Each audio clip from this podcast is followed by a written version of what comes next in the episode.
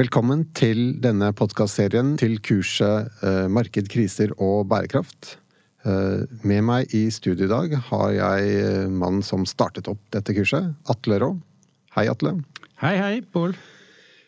Du er jo økonom og har god greie på disse gamle og ikke så gamle økonomene. Og til denne podkastepisoden her så skal vi prate om ting som er knytta til eh, marked, og hva det er som får markeder til å fungere. Og en av de aller, aller første økonomene som lagde en helhetlig teori, det var eh, David Ricardo, en av de klassiske økonomene. Og han var veldig opptatt av kornlovene i Storbritannia. Så da skal vi kanskje begynne der for å forklare litt om David Ricardo. Ja, det kan vi. David, eller kaller han David, jeg. Ricardo. Han eh, regnes ofte for å være etterfølgeren til Adam Smith. da. Så han eh, Det var egentlig en kar som eh, hadde en interessant historie. Han var av jødisk avstamming, og foreldrene hans hadde drevet business ulike steder i Europa, og hadde egentlig ganske mange penger. Men så var det sånn at han gifte seg med feil dame. Han, eh, han, gifte seg med en, eh, en, eh, protestantisk kvinne, da, ikke jødisk. Og da ble han fratatt arven, som var det den gangen. Og måtte starte på bar bakke. Men i løpet av ganske få år så tjente han seg en formue. Og når han var fornøyd med det, så kjøpte han et gods, og han ble interessert i samfunnsøkonomi. Det fortelles at han leste Wealth of Nations med stor interesse. Men han var også kritisk eh, mot eh, noe av det som Adam Smith skrev da. Slik at, eh, at Ricardo regnes ofte for å ha fulgt opp Adam Smith og gjort teoriene til Adam Smith mer presise og, og, og resonnerende. Gikk sikkert noe tapt på veien da, ut fra det som Smith hadde skrevet. Eh, han var ikke så interessert i disse historiske eh, eksemplene til Smith. da. Eh, han var mer interessert i de rendyrkede teoriene. Og han regnes da ofte for å være kanskje den første økonomen som virkelig utviklet økonomi som et, et fag, da, som en, en mer presis vitenskap, kan vi si det er vel litt om han, Jeg tror vi også må nevne det at han var en god venn med Thomas Malthus, som dere sikkert uh, skal snakke om. Uh, og, uh, men at de to hadde systematisk veldig ulike syn på ting, da. Og, og, og det gjaldt også dette med kornlovene, som vi kan komme til nå. Kornlovene det var noen lover som ble innført etter napoleonskrigene, altså rundt 1815 Eh, for å beskytte godseierne. Fordi at eh, under krigene eh, så hadde jo godseierne produsert i veldig store mengder. Det var jo da antagelig vanskelig å importere korn fra, fra utlandet. England lå jo i krig. Ja. Og, og, det var høye priser.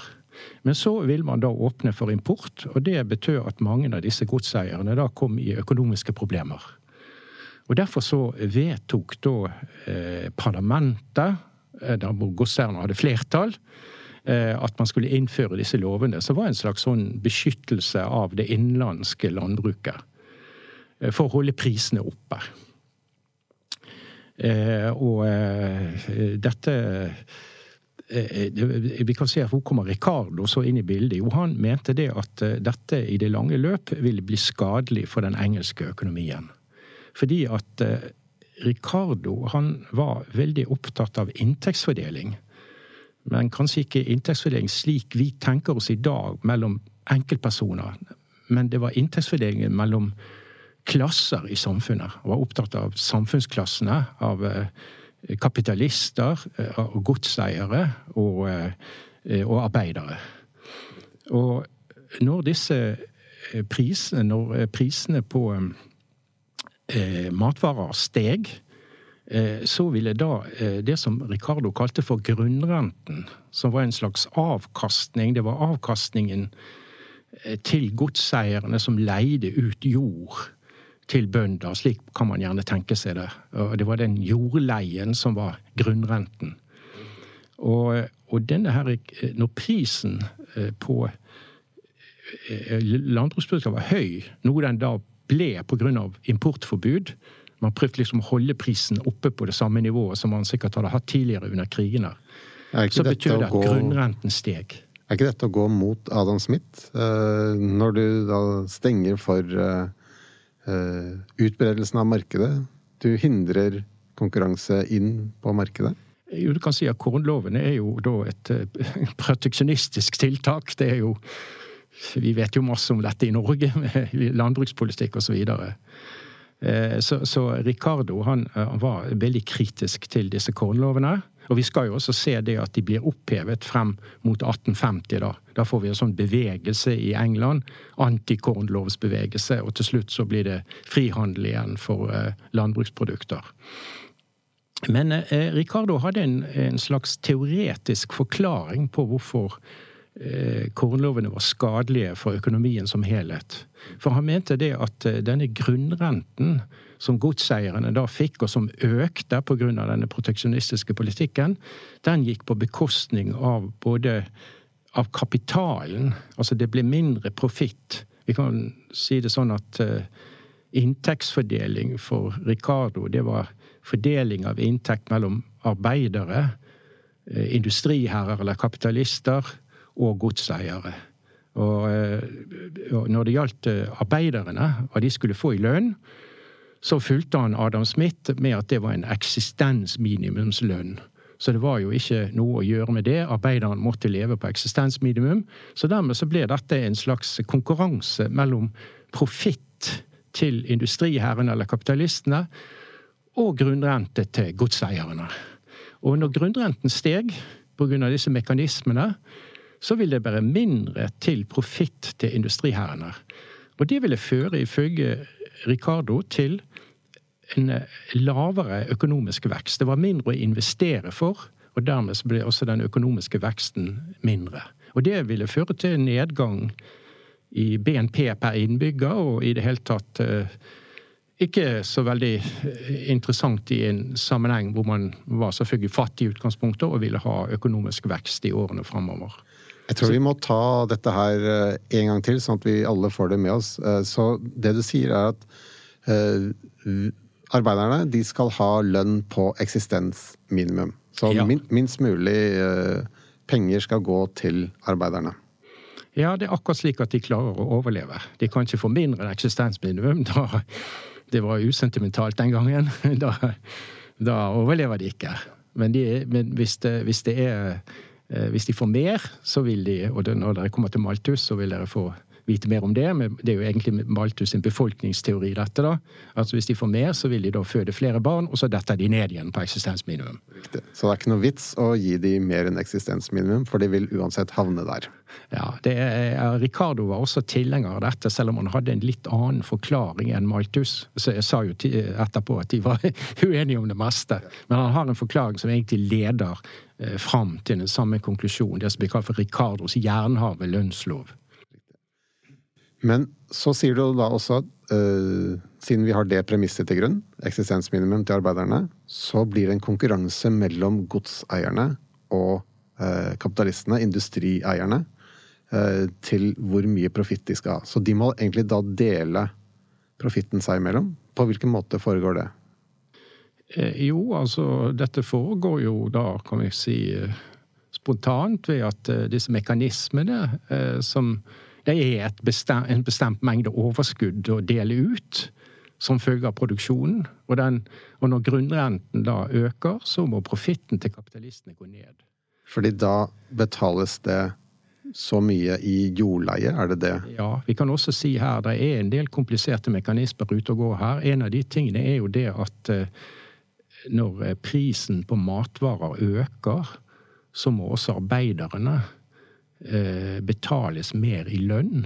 Og det går jo selvfølgelig For da øker eksistensminimumet? Ja. ja. Og um, det er jo veldig interessant eh, denne si, sosiologien, eller historien, i dette, da, fordi at eh, Malthus, han var jo egentlig Altså, Ricardo hadde kjøpt seg et gods som gjorde at han fikk plass i parlamentet også, da. Og, og Ricardo var, skulle jo han tro at han da egentlig var godseiernes mann. Men, men det, det, var det Malthus som var. Så Ricardo var industriherrenes mann. Så det er ofte blitt påpekt at de, de, de, de tok ikke utgangspunkt i deres egne interesser, da. Som politiker så var de ikke uh, kun ute etter sine egne interesser, men de fulgte et økonomisk, teoretisk uh, resonnement. Ja, og Malthus hadde en del synspunkter uh, som gikk imot Ricardo. Det sies det at han var egentlig forskrekket over at Ricardo kunne gå imot godseierne på den måten. Eh, han var jo prest, og han var jo ikke godseier. Eh, men han mente det altså En av grunnene til at Malthus eh, var skeptisk, det, det var at um, han mente det at livet på landsbygda var tross alt bedre enn livet i industribyene. Så han, han var på en måte landsbygdas talsmann. Det er nesten så vi tenker litt på det norske politiske systemet, da. Ja, riktig. Og, og, og han mente også det at uh, en, en, annen ting som vi kan komme inn på når det gjelder Malthus og, uh, og Ricardo, som er nært knyttet til dette, det er jo synet på svingninger i økonomien. Og da vet vi det, og det skal du jo sikkert snakke om, at uh, Ricardo var tilhenger av Seys lov, som gjorde at man det aldri kunne bli for lav samlet etterspørsel i økonomien. Mens Malthus stilte spørsmålstegn ved det. Og Malthus mente faktisk at når godseierne fikk høyere grunnrente, så kunne det være med på å holde oppe etterspørselen i økonomien, faktisk. Eh, og, og, han mente også det at godseierne ikke ville søle vekk grunnrenten til tant og fjas, da, men de kunne også bruke det til produktivitetsforbedringer. Mens Ricardo mente det at grunnrente det vil ikke skape noe eh, på en måte vekst i økonomien. I motsetning til når kapitalistene fikk økt profitt. Da ville de bruke det til å investere og skape økonomisk vekst. Riktig. Så sånn Ricardo resonnerte, så var det bedre at uh, industrieierne uh, fikk mesteparten av profitten enn uh, at godseierne fikk det. Fordi de ville bruke det på en mer produktiv og effektiv måte for samfunnet som helhet. Ja. Så var det disse kornlovene som Er det de som starter eh, hele denne diskusjonen? Eh, denne diskusjonen her, den starter jo Den diskusjonen vi snakker om her, eh, den starta jo med kornlovene, men, men, Ricardo var jo opptatt av en hel rekke forskjellige ting. Han, var veldig, han skrev mye om skattlegging. Og han skrev om verditeori og utviklet eh, Adam Smith sin verditeori. Eh, han, han, holdt fast på arbeidsverditeorien. Vi skal seinere se det at der får vi et slags skifte med nyklassikerne. Eh, og, men han mente det at at maskiner også bidro med verdi i produksjonen. Det hadde jo for så vidt Adam Smith vært inne på òg. Men, eh, men Ricardo klarte å berge arbeidsvedteorien ved at han sa det at når det var en maskin som ble brukt, så kunne den omgjøres til arbeidskraft som hadde gått med på å skape maskinen. Så alt kunne over omgjøres til arbeidskraft. Nesten. Det var... Litt på om vi skal vente med den arbeidsverditeorien? Ja. Litt komplisert, det der. Det er blitt sagt det av en moderne økonom på 1900-tallet at eh, Ricardo hadde en 96% teori. Men det er faktisk eh, noe han da legger til, men det tror jeg ikke vi skal komme inn på her. Liksom, ja.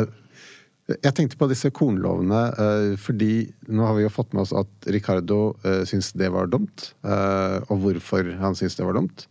Men Ricardo var jo ikke bare en økonom, han var jo som du også fortalte, også politiker med plass i parlamentet sammen med de andre godseierne. Eh, og hvordan var det de da begynte å argumentere mot disse kornlovene? Var det med da dette eh, resonnementet til Ricardo?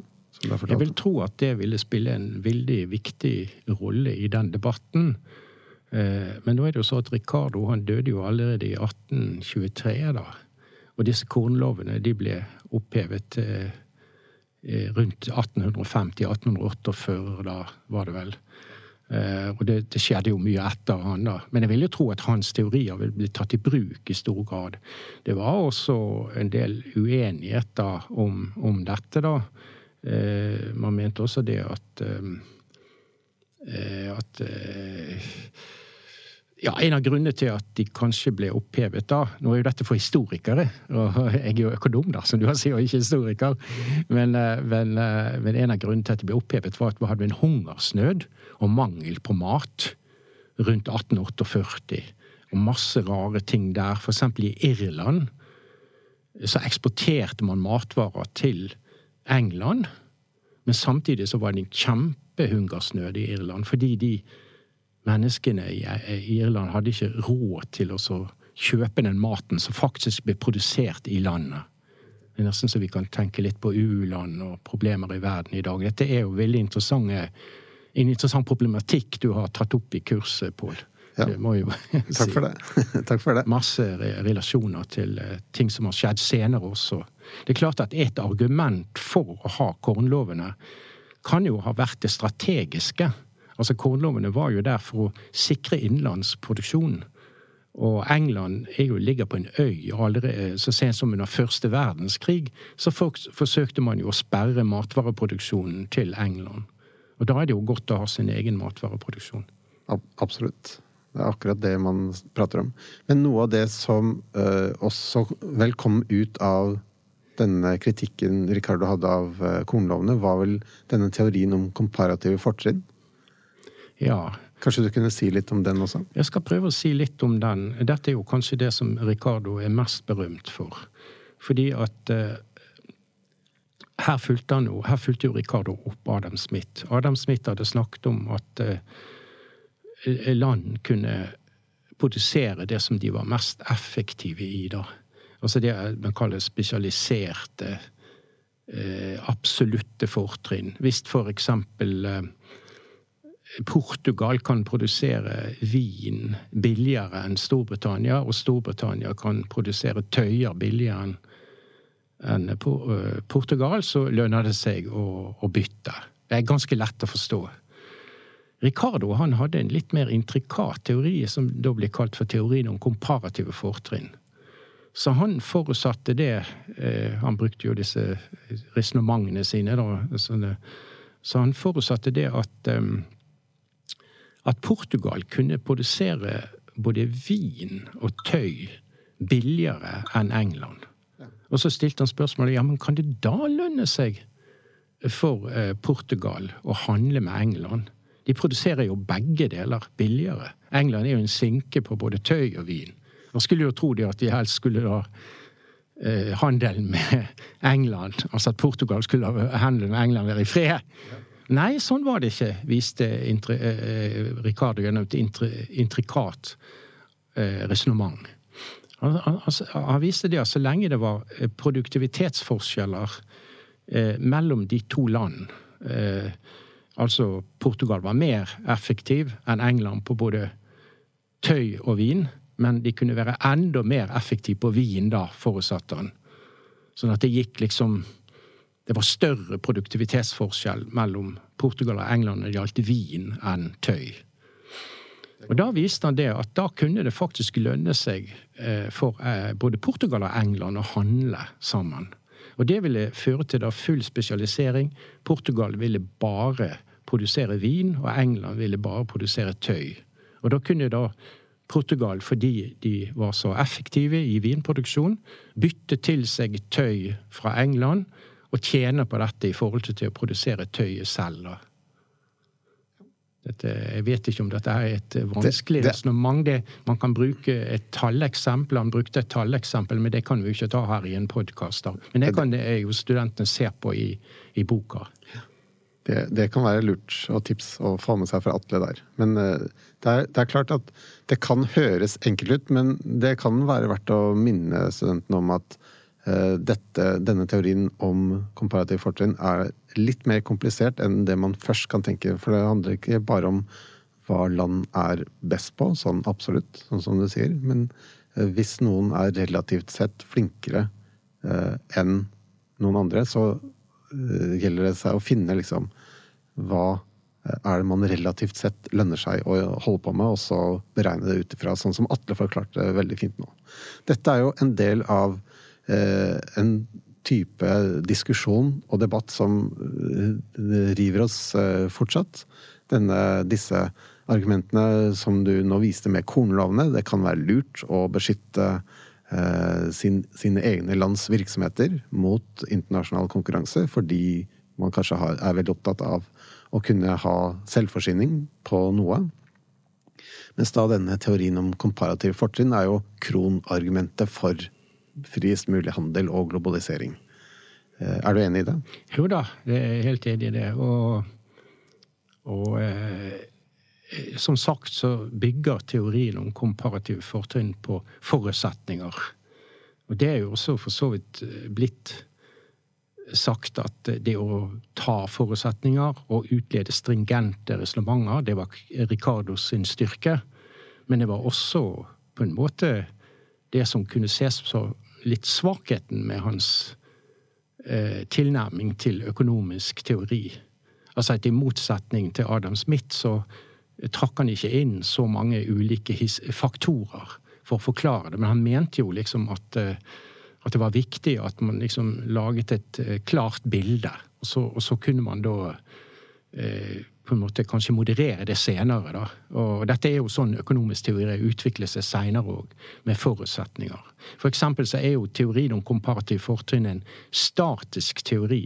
Den sier jo ikke noe om hva som skjer på lengre sikt, altså i et dynamisk perspektiv. For i et dynamisk perspektiv kan det jo være at de som har komparative fortrinn, la oss si for Wien, da, at de på lengre sikt kan tape, mens de som har komparative fortrinn i mer teknologisk utvikling eh, kan vinne, da. Så dette, eh, det, det, det, er også en, en, svakhet med teorien. da, og Det er derfor den så, har vært så omstridt fra, fra håper jeg, Ricardo lanserte den og, og, frem til i dag. Da er det fremdeles. Riktig.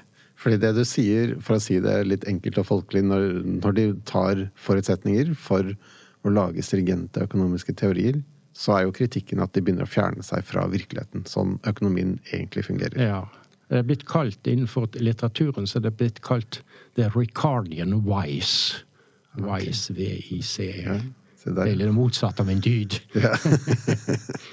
ja. Veldig fint. Da tror jeg vi er klare for å uh, gå litt videre med den arbeidsverditeorien som du så vidt nevnte i stad. Ja, jeg nevnte den, og her er det jo da uh, Adam Smith, som opprinnelig hadde lansert denne, og Ricardo gjør vel ikke noe annet enn å presisere den, da, kan du si. Spesielt dette med at han sier at maskiner også kan eh, utvides. Eh, altså, man kan bruke arbeidsverditeorien ved at man, som jeg sa da i sted eh, Hvis man produserer noe ved hjelp av en maskin, hvis en arbeider står ved en høvelbenk da, og gjør noe veldig mye raskere pga. maskinen, eh, så må man da se hvor mye arbeidskraft som har gått med til å produsere den maskinen, og så må man legge det til. Men alt sammen kan da med omgjøres til arbeidskraft, ifølge Ricardo. Da. Skal vi starte med hva er egentlig arbeidsverditeorien til Smith? Ja, arbeidsverditeorien til Smith er det ikke så lett å, å, å forklare. Den er blitt sagt at det er noe av det mest uklare i hans verker. Han begynte jo med et helt enkelt samfunn, hvor det var Folk gikk ut og, og skulle jakte, da. Og eh, de jaktet på eh, bever og eh, hjort, var det vel. Og så tok det så tok det dobbelt så lang tid å fange en bever som en hjort. Jeg vet ikke helt hvorfor. og da var en bever da verdt det doble av en hjort. Så det er liksom det tidligste versjonen av, eh, av eh, Adam Smith sin arbeidsverditeori. Men etter hvert så kom man jo til at, eh, at, man måtte også regne inn kostnadene ved landområdet osv. Og, så og man måtte regne inn kostnaden ved bruk av kapital. Så det er blitt sagt at Adam Smith sin eh, teori etter hvert ble en fullkostnadsteori. Hvor man da på en måte da måtte sette inn Altså for å produsere et produkt, så måtte man se på alle typer kostnader. Både arbeidskostnader, kostnader ved bruk av land og kapitalkostnader. Så hva er egentlig forskjellen på en arbeidsverditeori og en fullkostnadsteori?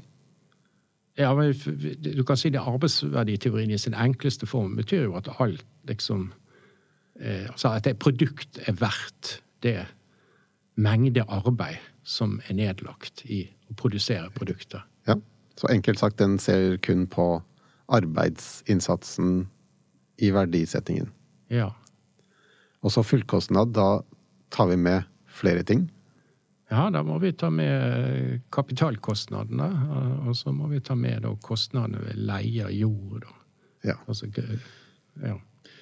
Og så kommer da Ricardo, og så sier du at han legger til at eh, til dette her, som du nå kalte fullkostnadsteorien, hvor du har med både arbeidsinnsats og jordleie eh, og andre kapitalkostnader, så må du legge til arbeidsinnsatsen på maskiner. Eller verktøy som man bruker. Ja, han har vel altså Dette er jo for så vidt litt kompliserte saker, da. Men han har jo liksom på en måte forsøkt å omgjøre alt det arbeidet. At han er en slags eh, Så han vil redde arbeidsverditeorien. På den måten har man en følelse av når man leser, leser Ricardo. Da. Det må jo også kanskje føyes til her da, at Marx førte jo dette videre og bygger i veldig stor grad på Ricardo. Men han eh, føyer jo til dette elementet med at eh, arbeiderne blir utbyttet gjennom produksjon, ved at de ikke får del i alt produksjonsutbytte. Så, ja, det er et viktig moment. Men det blir jo en annen sak enn det vi skal snakke om i dag. Dette, vi må bruke et eget kapittel på det. ja, riktig. Ja, det får bli en senere gang. Ja.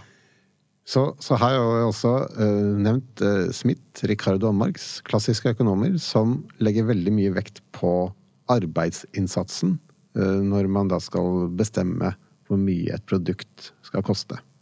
Ja.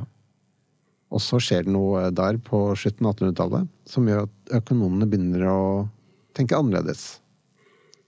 Ja. Skal du ta oss med til det? Ja da.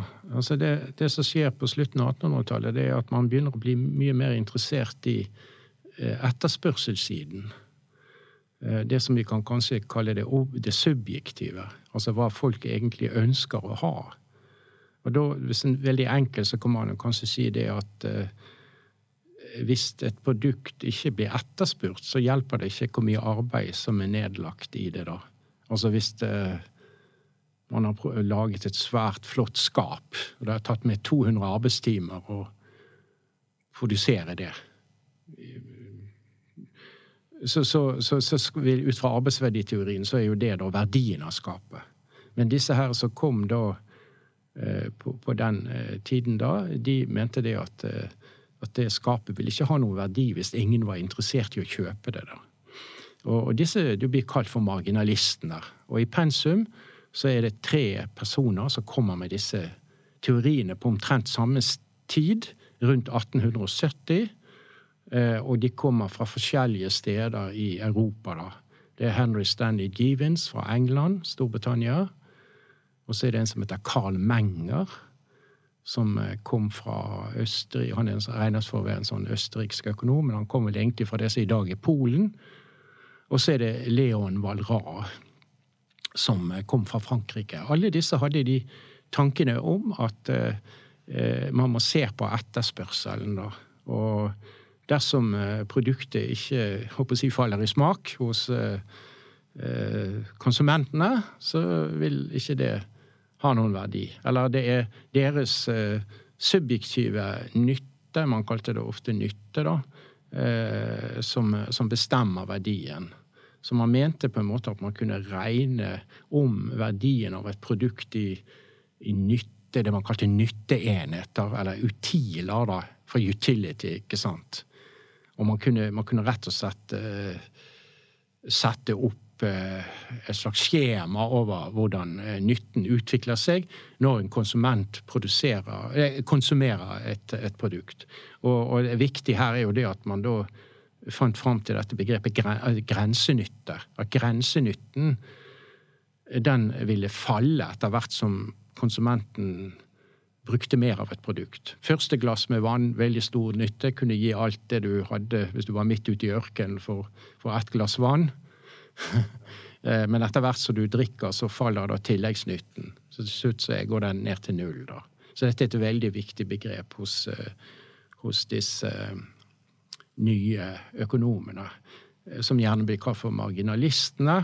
Og, og, så kommer da Alfred Marshall og på en måte setter både nytte og kostnader i sammenheng. Og han regnes gjerne som annen generasjons marginalist eller nyklassiker. da. Og da bærer det jo frem til lærebøksteoriene i, i, våre dager, da, kan vi si. Og, og, Marshall var jo den store læreren eh, på rundt 1900-tallet, da. Han var eh, blant annet læreren til Kanes og Pigou, som jeg nå kommer inn på seinere. Men de tre første de, de, var liksom de som regnes som å starte med dette. Så, så, så dette her ble jo betraktet som en form for kan kanskje si et paradigmeskift eller en vitenskapelig revolusjon, for å bruke Ja, for hvor nyskapende var egentlig denne tanken? Ja, Det er det litt strid om. Ja, eh, om det virkelig var det en sånn kunsk Thomas Kuhn var jo en vitenskapsteoretiker, levde på 1900-tallet, og skrev om slike paradigmeskifter. da.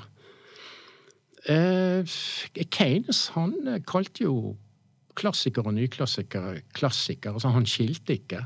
Så han kan jo sannsynligvis på sin tid ikke ha sett på det som så veldig sterk forskjell, da. Men eh, det er klart at det, som, det, som, er den viktige forskjellen, er jo denne vekten på individet og det subjektive og nytten. Det kommer jo vel egentlig også fra nyttefilosofien med Jeremy Benton, som studentene husker fra bedriften. Og John Stuart Mill også var jo inne på dette.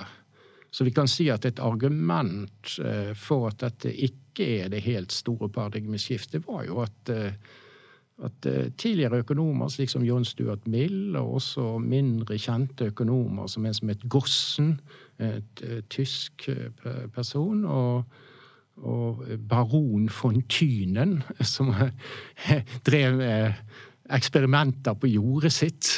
Alle disse hadde vært inne på de samme tankegangene med grensenytte og grenseproduktivitet, for så vidt òg, altså. Så, men det er klart at eh, seinere så har jo eh, den økonomiske vitenskap da gått videre i disse sporene, da. Og, så vi kan kalle det altså det har blitt mainstream økonomi, da. Og følger jo på, da, eh, med kjente folk som Edgeworth og Pareto. For så vidt Pigou og den norske Ragnar Frisch var jo også inne i bildet her, da. Slik at eh, det skjedde et, et, stort skifte der, da, kan vi si. Men hvordan kan man da egentlig For det, jeg skjønner jo veldig godt uh, hvordan man kan komme fram til en pris på, på et produkt ved å liksom telle hvor mye kostnader man har hatt, og hvor mye arbeidsinnsats som er lagt ned i det. Men denne her, som du sier, denne nytte eh, Når man tar, tar den etterspørselssiden og liksom ser på nytten folk har, det er jo en subjektiv eh, Så, så hva Kan du si noe om liksom Hva er egentlig forskjellen på disse to måtene å tenke verdi eh, teori, teoretisk på det? Du tenker forskjell nå på arbeidsverdteori og nytteteori? Riktig. Ja, altså hvis vi altså Helt enkelt sagt så er jo det det at eh, et produkt er verdt det som folk vil betale for det, da. Eh, ikke nødvendigvis det som det har kostet å produsere det. Det er vel egentlig den enkle forklaringen. Ja. Men så skal vi være klar over det at eh, Marshall, da, som er den store nyklassikeren, da, han trekker jo også inn tilbudssiden, da. Så han mener jo det at eh, det er bare på veldig kort sikt at det er bare etterspørselen som bestemmer prisen, da. For det er jo, det er jo på en måte det som skiller eh, klassikere fra nyklassikere, det er jo det at klassikerne de opererte jo både med en slags markedspris og også en naturlig pris. Det som var den egentlige verdien av produktet. Men hos uh, nyklassikerne, da, så smelter jo dette sammen. Så verdi blir lik pris. Og det kan jo kanskje virke litt rart i sånn filosofisk forstand. Vi vet jo at eiendomspriser de fyker jo opp og ned. Men den bruksverdien som man har av å bo i en leilighet, den forandrer seg jo ikke over natten fordi om prisen blir halvert, kan vi si.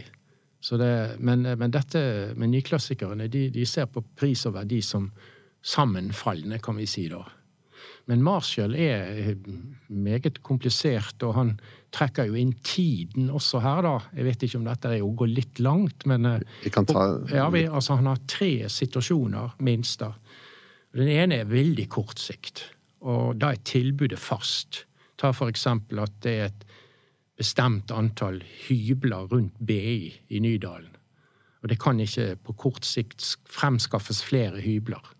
Da vil etterspørselen fra studentene, da de er villige til å betale, da, hvis det er fri prisdannelse, det vil opp, da vil jeg helt og holdent bestemme prisen. Den som byr mest, får hybelen. Men så på lengre sikt så vil dette også komme til å forandre tilbudet av, av produktet. Hvis vi holder oss til hybler rundt Nydalen, så kan vi si at eh, på lengre sikt så kan det kanskje bygges flere hybler, eller eh, folk som bor der i hus, kan innrede flere hybler i leilighetene sine hvis prisene er veldig høye. ikke sant? Og på lang, lang sikt så mente eh, eh Marshall at, eh, at tilbudskurven var flat. Dvs. Si man kunne alltid produsere så mye man ville eh, til eh, en fast pris. Men tenk på at det, altså det var en fabrikk, og man produserte en bestemte type produkter som hadde de og de enhetskostnadene. Eh, så kunne man alltid bygge en ny fabrikk med de samme enhetskostnadene osv. Så, videre. så man hadde det som ble kalt for konstante kostnader over tid. Og da ville, da ville, da ville ikke etterspørselen da ha noen betydning for prisen i det hele tatt. Da var det, var det kostet å produsere disse produktene, da.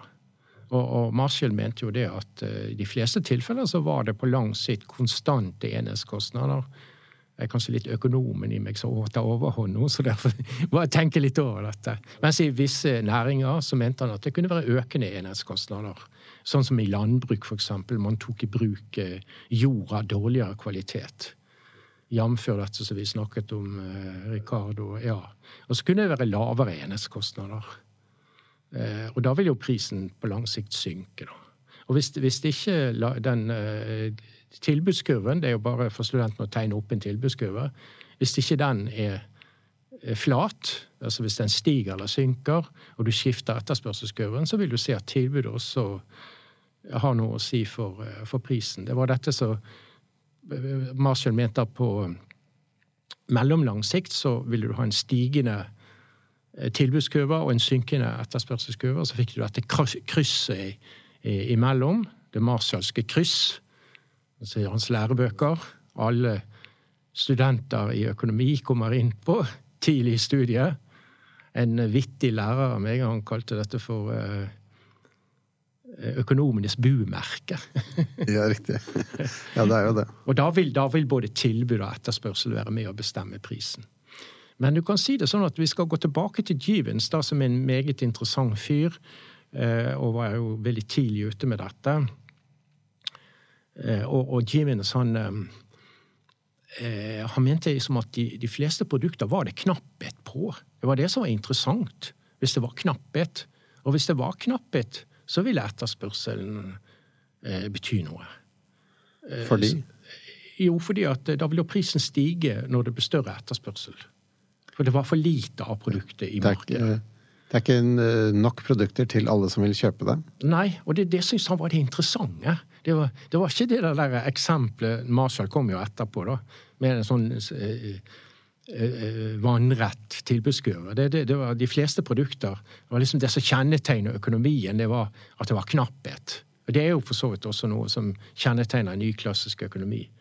Eh, og det sies jo det at, eh, at Givens, for å ta en liten anekdote, var veldig opptatt av at det kunne bli knapphet på ting. En av hans mest berømte bøker var jo om eh, The Coal Question, at det ville bli knapphet på kull i England. Veldig interessant. Og det, det fortelles også, det, jeg vet ikke om dette bare er en, eh, en anekdote, da, men jeg har iallfall lest det. Og det at han, han, var så opptatt av at det kunne bli knapphet på grått papir. At han hadde kjøpt inn grått papir til seg og familien, så det varte i 50 år fremover. ja, Det var ikke dopapir, men uh... Nei, i våre dager kan vi jo snakke om ja, Det var kanskje en dynamikk man hadde i begynnelsen av korona i fjor. Man trodde det ville bli klappet på ting. Ja. ja, altså Det er jo veldig mange flere ting man kunne eh, snakke om. Veldig ofte så er det jo dette med forskjellen. Er dette et paradigmeskifte? Hva er liksom forskjeller og likheter mellom klassikere og nye nyklassikere. Og um, vi har jo nevnt dette med da, verditeorien, da. Selv om den når det gjelder Marshall, blir litt uh, på en måte forener klassikeren og nyklassikerne sitt syn. Og så er jo en likhet er jo det at de var tilhengere av fri konkurranse og markedsøkonomi. da. Det er jo viktig. Uh, forskjell er jo at mens klassikerne da gjerne opererer med samfunnsklasser, da, som vi nevnte når det gjaldt Ricardo, så opererer da nyklassiker nyklassikere med individet. De tar utgangspunkt i individet. Riktig. Så er det forbrukere og produsenter, ikke ja. disse ja, og sånn som en, en, eh, Du er jo historiker, og, og Carl Menger, denne østerrikeren eller, fra Polen, og han var jo i voldsom eh, debatt med historikerne på sin tid. Riktig. Fordi han, de, de, han prøvde også å utvikle en sånn veldig stringent teori på bakgrunn av at han tok utgangspunkt i individet. Mens historikere på den tiden de hadde liksom en annen eh, på en måte innfallsvinkel. altså De hadde som mer histor den historiske metode. Riktig. Så det var veldig, veldig interessant. Og han så. kritiserte jo de for det, at de så for lite på individene.